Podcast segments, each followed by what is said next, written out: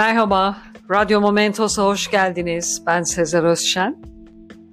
Bir kahvenin 40 yıllık hatrının gerçek tarihçesi Üsküdarlı Bilge Yusuf ile Rum balıkçı Stelio'nun hikayesine dayanır. Hep birlikte hikayeyi dinleyelim. 1895 Eminönü Yemiş İskelesi Balıkçı kahvesine giren Osmanlı zabiti ''Bre Yusuf, herkese benden okkalı bir kahve ama şurada oturan Rum palikaryasına yok. Ona kahvem de akçem de haramdır.'' der. Bilge Yusuf kahveleri ikram eder. Bir kahvede Palikarya Stelyo'nun önüne koyar.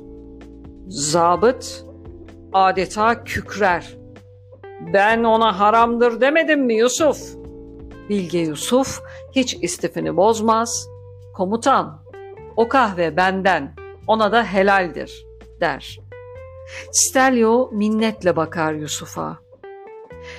1905 olur. Samos adasında Rum isyanı başlar. Damat Ferit Paşa adaya asker çıkarır. Bilge Yusuf da askerdir ve adaya çıkan askerler arasındadır. Ancak ilk çatışmada esir düşer. İki yıl yatar Samos zindanlarında. İki yıl sonunda Rum çeteciler esir pazarında satışa çıkarır Yusuf'u.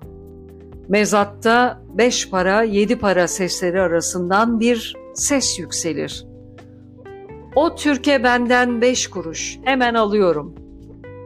Sessizlik hakim olur. Rum alır Yusuf'u arabasına, köyün dışına çıkarır.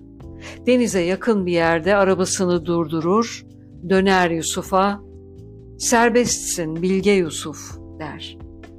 Yusuf inanamaz duruma, Rum'un ellerine kapanır. Beyim kimsin, necisin, beni neden özgür bırakırsın der. Rum döner Yusuf'a, ben balıkçı Stelio der. Yusuf çözemez durumu, adamı tanımaz bile. Rum uzun uzun anlatır. 12 yıl öncesine, yemiş iskelesine döner, detaylarıyla o günü anlatır ve işte ben bir fincan kahveyi helal ettiğin balıkçı Stelio der. Gözyaşları sel olur, sarmaş dolaş olurlar. Stelio Yusuf'u kaçak yoldan İstanbul'a gönderir. Bu dostluk 35 yıl devam eder. Her yıl birbirlerini ziyaret ederler. Her ziyarette bir fincan kahve mutlaka vardır. Çocuklarına, torunlarına anlatırlar dostluklarını ve bu kahvenin 40 yıl hatırı var derler. Yapılan iyilik ister küçük ister büyük olsun hiçbir zaman unutulmayacağının hikayesini dinlediğiniz için teşekkürler. Hoşçakalın, Radyo Momentos'ta kalın.